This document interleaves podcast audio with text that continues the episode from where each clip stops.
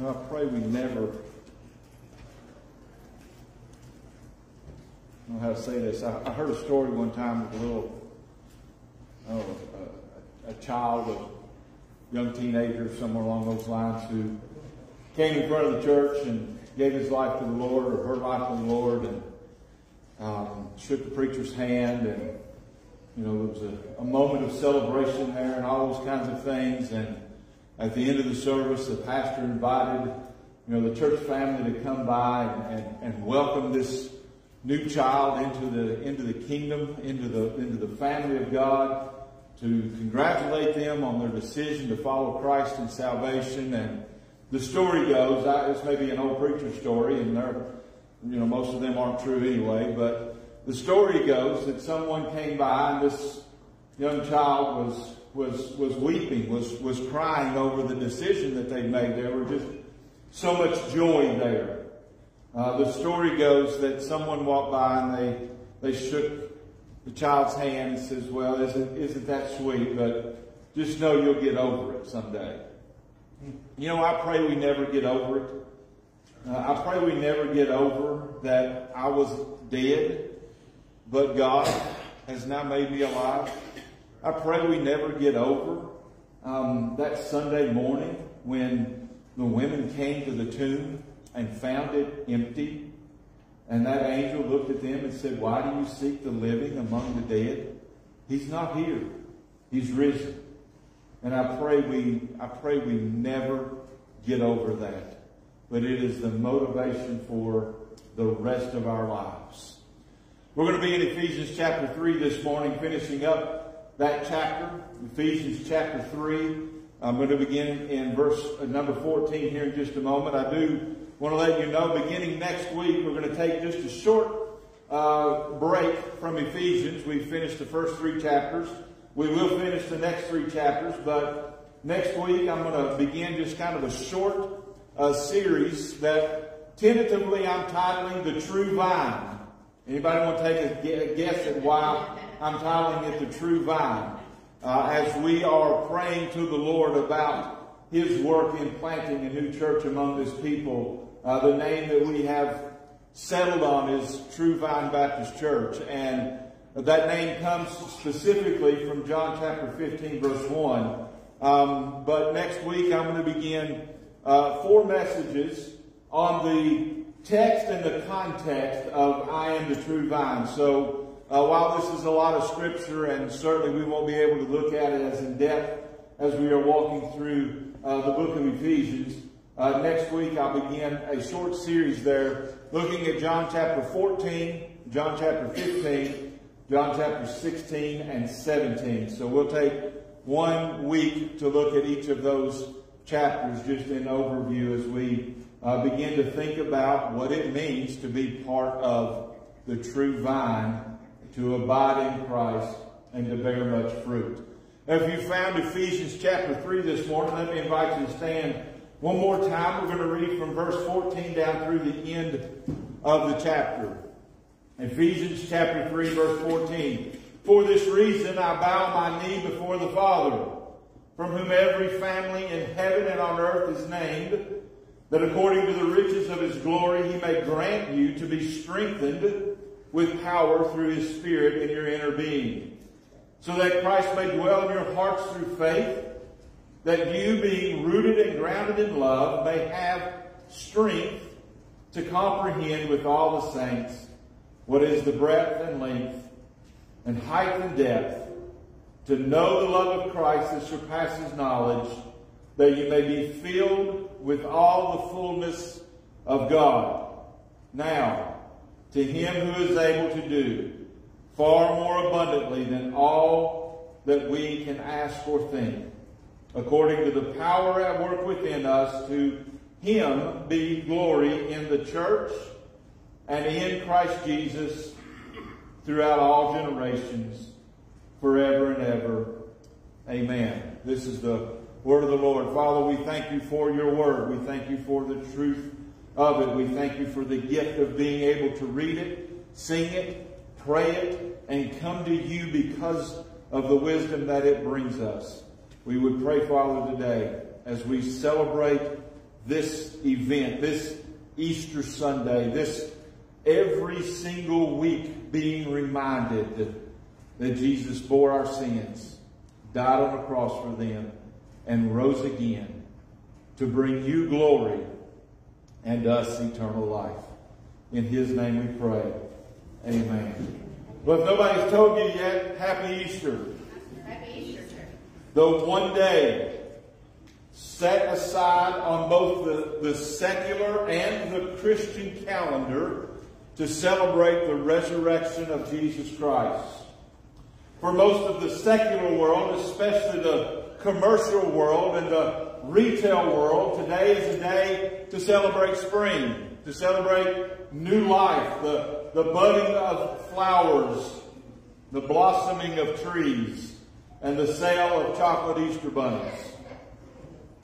For the Christian world, it is a particular Sunday where we worship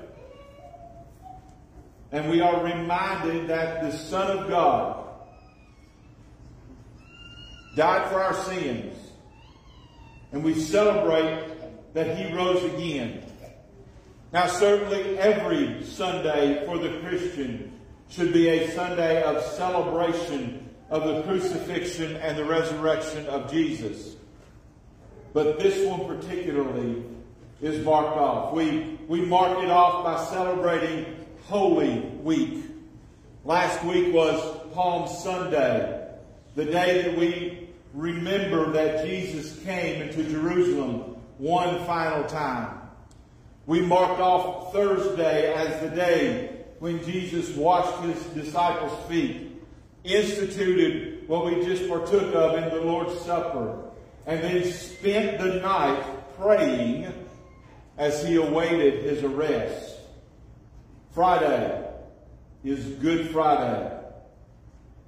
It is good because on that day, he who knew no sin became sin, died a sinner's death, though he himself was blameless, holy, and righteous, a lamb without blemish. And then Saturday, the Sabbath, the day of rest, the day that Jesus spent in the tomb, sealed and guarded. And then Sunday morning, the women came to the tomb to find the stone rolled away, the guards lying on the ground as though dead, and the angel sitting on the stone saying, Why do you seek the living among the dead? He's not here. He's not here. He's risen. He's risen. Beloved, this is the fullness of the Christian faith. Jesus died for our sin and rose for our salvation. And as we have journeyed through Paul's letter, letter to the Ephesians, we have seen the eternal implications of this one event in the history of humanity. This is the eternal plan of God. Before he said, let there be light, his plan was to redeem his yet to be created humanity through the shedding of his son's blood in dying for sinners and granting his grace, his grace of eternal life through repentance and belief in that dead yet risen Savior. Every wall of separation that sinful men build is crumbled to the ground in Christ. There is no more division in Christ. There is no more death in Christ. There is no more wrath in Christ. And there is no more following after the prince, the power, the ruler of the air. Not in Christ. There is life, eternal life, and there is power, and there is hope, and there is revelation, and there is a nearness to God. There is peace with Him. There is eternal security in the Holy Spirit. There is a temple being built for the dwelling place of God. And that temple is the body of Christ. It's you and me. It's His church. There's also suffering. Incited by a lost world that hates God, that hates the gospel of Jesus Christ, that hates His death and resurrection, that hates God's creation, especially what God created in His own image, namely humanity. The world hates the church when she is functioning as the church and charging hail with the gospel of Jesus Christ, the world hates the strongest. And for this reason, Paul opens Ephesians chapter 3 verse 14. For this reason, I bow my knees before the Father. Paul paused this prayer in verse 1. Verse 1, he said, For this reason I, Paul, a prisoner on behalf of you Gentiles. Then a pause. A, a, a pause to share a word of personal testimony of God's working in his life as a minister and as a steward of God's gospel. A, a testimony of God's working to build his church to display for all of eternity the manifold wisdom of God. Then he picks up again. Friends, I, I, I, pray. I pray as we think of Easter, I pray it drives us to our knees. I, I pray that we pray like never before when we come face to face with God the Son the blameless, holy Lamb of God being crushed for our iniquity, as Sarah read from Isaiah 53 just a moment ago, being crushed for our iniquity, being beaten for our sin, dying the, the cruelest of deaths on our behalf. I pray, Christian, that we are overwhelmed with gratitude and for those who may still be rejecting faith, I pray that you know that He did this for you. I pray that you know He took your sin and He died in your place. And He rose again that you can have eternal life. Your eternity can change in a moment through repentance and faith. Paul says, I bow my knee to pray, but I don't just pray to some force in the sky. He says, I pray to a person who actually has the wisdom and the power and the love to do something.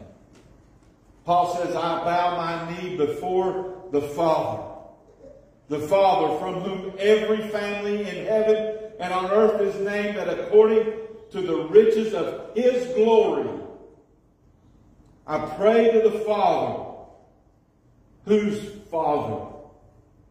The Father from every family in heaven.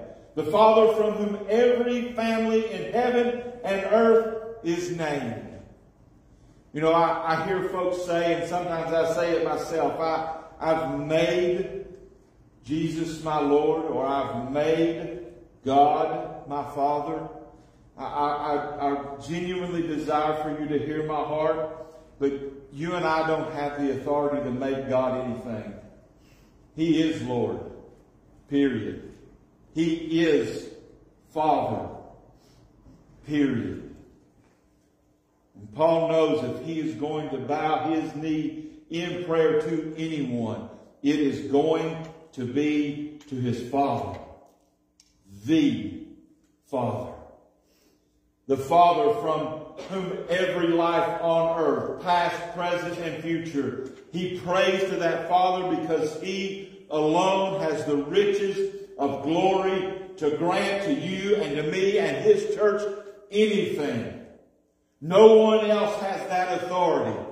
James 1.17 says, every good gift, every perfect gift is from above, coming down from the Father of lights, with whom there is no variation or shadow due to change. 2 Corinthians 13, 14, Paul closes that letter by saying, the grace of the Lord Jesus Christ, the love of God, and the fellowship of the Holy Spirit be with you all.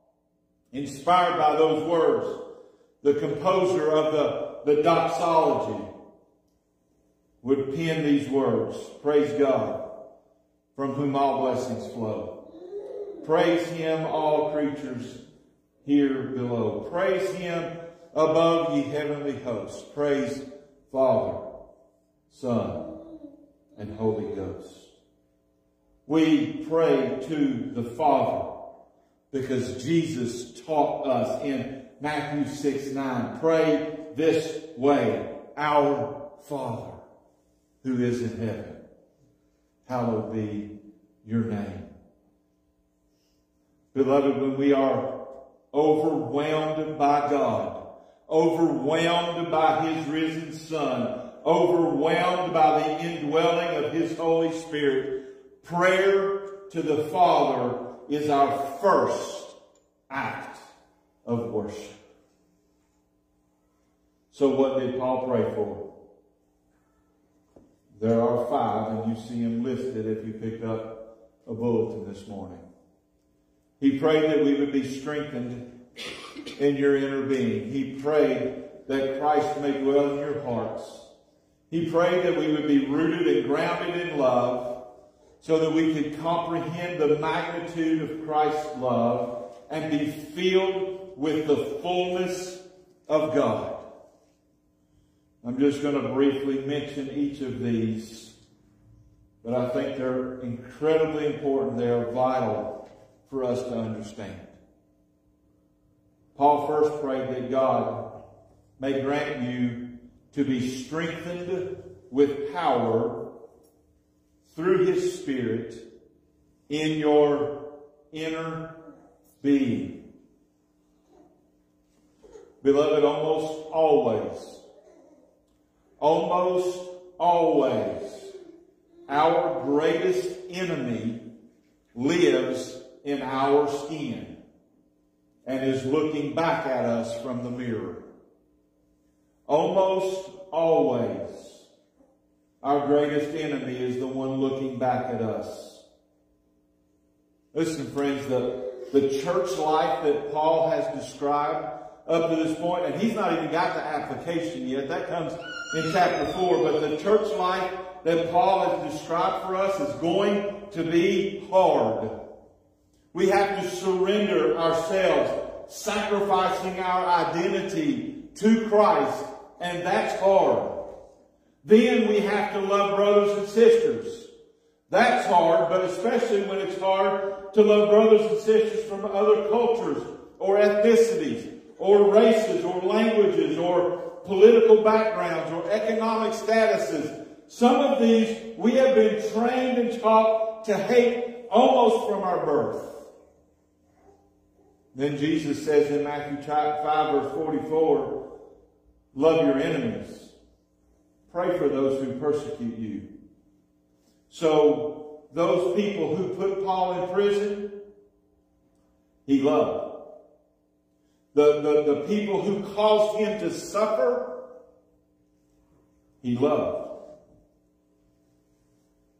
You and me, yes, we are called to love those who cause us to suffer. That doesn't take physical strength or emotional strength or mental strength. That takes God, the Holy Spirit, strengthening the inner man who is a new creation in Christ. The old hatred is gone and the new Christ-like love is present.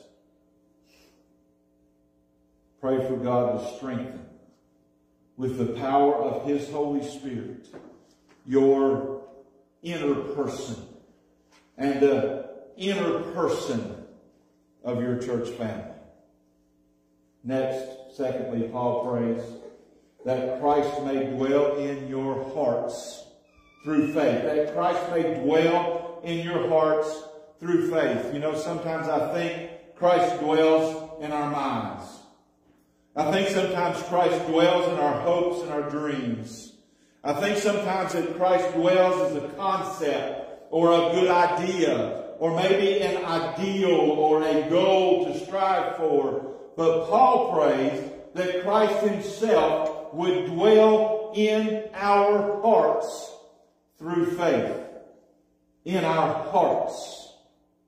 In David's prayer of repentance in Psalm 51, he prayed that God would create in him a, a new heart. Then he says in Psalm 9, I will give thanks to the Lord with my whole heart. Jesus says in Matthew 5, 8, Blessed are the pure in heart, for they shall see God. And then he tells us over just a chapter later in Matthew chapter 6, For where your treasure is, there your heart will be also. Paul prays that the gift of faith that God has given us back in Ephesians 2, verses 8 and 9, that in that faith we would recognize that Christ is in you. He's not a good idea. He's not a concept to develop. He is alive in you, in your heart, and from there, faith grows deeper and stronger, which is what Paul prays for next. He prays that we would be rooted and grounded in love. Jesus has taught about good soil and rocky soil and shallow soil and weedy soil over in his parable of Matthew chapter 13. But Paul prays, Paul prays here that we would be rooted and grounded in love. I'm reminded of Psalm 1 where the psalmist says, the blessed man is like a tree planted by streams of water that yields its fruit in its season and its leaf does not wither. The prophet picked up this same idea in Jeremiah 17, 8. He is like a tree planted by the water that sends out its roots by the streams and does not fear when heat comes for its leaves remain green and is not anxious in the year of drought, for it does not cease to bear fruit. Deep roots, grounded in the good soil of Christ's love, makes for healthy Christians, healthy churches. It also makes for enduring Christians and enduring churches. Then Paul prays that we may have the strength to comprehend with all the saints what is the breadth and length and height and depth and to know the love of Christ that surpasses all knowledge. I want to point out the obvious here. We can never know the breadth and length and height and depth of God's love because it surpasses knowledge. And so what is it that Paul is asking for here? What is it that, that Paul is praying for here? He's not praying for us to gain full comprehension of the magnitude of God's eternal love. He is praying that we would know it. That we would know it know has more to do with experiencing the intimacy of Christ's love than writing a dissertation about it. Beloved, do you know how much Christ loves you? That is the question that Easter answers. He demonstrated his love by dying for you, dying, dead, the eternal second person of the Trinity, God the Son put on our flesh and died our death. Do you know how much He loves you? Do you treasure Christ in your heart above everything else? I tell couples all the time the best way to love their spouse is to love Jesus more. The best way to love your kids is to love Jesus more. The best way to love and serve your community or your country is to love Christ more. The best way to, to do your job better and advance your career is to love Christ more. And the best way for you to love your church is to love Christ more. The best way and, and the only way, the only way to live as redeemed Christians in this dark and wicked world is to love Christ more.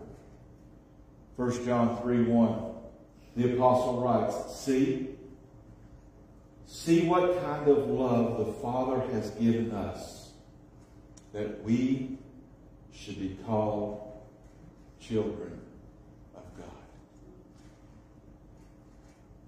There's one final request that Paul's in Paul's prayer. One final request, and, is that, and that is that you may be filled with all the fullness of God. That you may be filled with all the fullness of God. Friends, from the moment of salvation, from the moment you repent and believe, the moment you are made alive, you are filled with the Holy Spirit. And filled means filled. There are no gaps. There is no more Holy Spirit that comes later. There is no coming and going of the Holy Spirit. You are filled, completely filled, and eternally filled. But sometimes that person who is looking back at you in the mirror, that person who is lacking inner strength, that person who has moved Christ from their hearts to their ideas, that person who is shallowing up their roots in depth, that person who is running away from the magnitude of God's love. That person, and that person, by the way, is me. And it's you too. That person Paul prays for, that we would forever and always be filled with the overwhelming awe of the fullness of God. Again, David prays in Psalm 51, renew a right spirit in me. Restore to me the joy of your salvation. The fullness of God was pleased to dwell in Christ. And Jesus says, when you have seen me, you have seen the Father. Beloved, today I pray that we see Jesus. I pray we see him crucified and resurrected, and it fills us with worship and the fullness of God. This would be a beautiful prayer if Paul stops right here. And we can be assured that God will answer Paul's prayer if for no other reason than the fact that God inspired Paul to pray it. But Paul doesn't stop there. He offers to us one of the most beautiful benedictions in all of Scripture when he pens the words that we now call verse 20 and 21. Now to him who is able to do far more abundantly than all we ask or think, according to the power at work within us. To him be glory in the church and in Christ Jesus through all generations forever and ever. Amen. Note the totality of this declaration. God who made us alive from the dead. God who unified lost humanity with eternal life in Jesus. God who raised us to be seated with Christ in the heavenly places. God who unifies every division created by sinful man. God who is building his church. You've heard it said before, the sky's the limit. Well, I think Paul here is saying that the limit is the unlimited heaven. Eternally more than we can ask or imagine. God, Paul declares, is able to do far more. Far more than we can ask or think. Beloved, everything I've already mentioned is beyond capacity for us to ask and think. To think that the dead would be raised in Christ, that's more than we can ask or think. But he says there's more. There's abundantly more. There's eternally more because he is eternally able. We pray for strengthening in our inner being. Paul says we will be abundantly stronger than we can ask or think. That Christ would dwell in our hearts. And Paul says abundantly more. Abundantly more than we can ask or think. That we would be rooted and grounded in love. Abundantly deeper than we can ask or think. That we would know the magnitude of God's love. Abundantly more intimate than we could ever ask or think, and that we would be filled with the fullness of God, abundantly more full, abundantly more full than we can ever ask or think. Beloved, don't take this out of context. This is not justification for some false prosperity teaching because you may well suffer abundantly more than you can ask or think but because God is more than we can. We can. Why? Because of this last verse. To him be glory in the church. To him be glory in the church and in Christ Jesus through all generations, forever and ever. Why is God working his eternal plan of redemption through his church? It's for his glory. Why is God empowering Christians abundantly more than we can ask or think in enduring prison chains and suffering? It's for his glory. Why did the Lamb of God without blemish die a sinner's death? It was for his glory. Why did Jesus raise from the dead and redeem a people for himself? It is for his glory. To him be glory in the church and in Christ Jesus through all generations, forever and ever.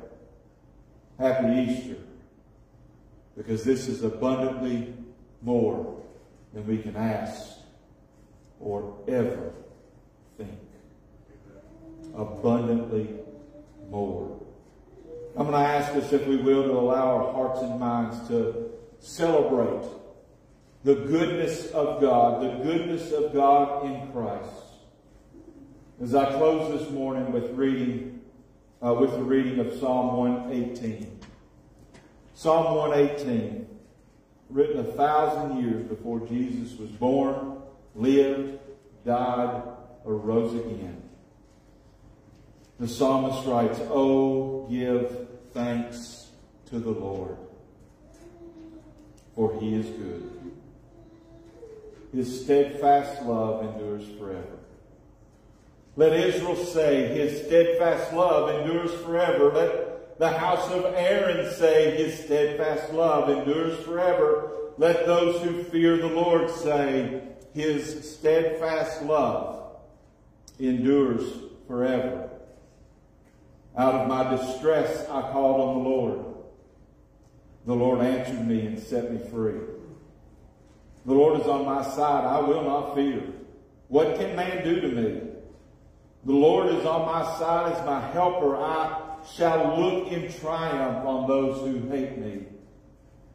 It is better to take refuge in the Lord than to trust in man. It is better to take refuge in the Lord than to trust in princes.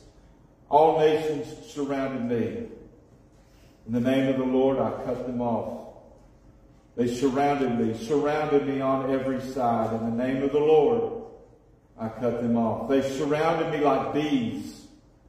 They went out like fire among thorns. In the name of the Lord, I cut them off. I was pushed hard so that I was falling, but the Lord helped me. The Lord is my strength and my song. He has become my salvation. Glad songs of salvation are in the tents of the righteous. The right hand of the Lord does valiantly. The right hand of the Lord exalts. The right hand of the Lord does valiantly. I shall not die, but I shall live and recount the deeds of the Lord. The Lord has dis- disciplined me severely, but he has not given me over to death. Open to me the gates of righteousness that I may enter through them and give thanks to the Lord. This is the gate of the Lord. The righteous shall enter through it. I thank you that you have answered me and have become my salvation. The stone that the builders rejected has become the cornerstone. This is the Lord's doing. It is marvelous in our eyes. This is the day that the Lord has made. Let us rejoice and be glad in it. Save us, we pray, O Lord. O Lord, we pray, give us success. Blessed is he who comes in the name of the Lord. We bless you from the house of the Lord. The Lord is God. He has made his light to shine upon us. Bind the festival, the festal sacrifices with cords upon the horns of the altar. You are my God, and I will give thanks to you. You are my God, and I will extol you. Oh, give thanks to the Lord, for he is good. His steadfast love endures forever. Father, this morning we thank you that the picture of Easter is an empty tomb. The picture of Easter are the words, He is not here, He is risen. And that picture communicates the truth that your steadfast love endures forever. Father, there is much that we come to you, bringing to you our prayers, our requests, our petitions, our pains, our hurts, our struggles.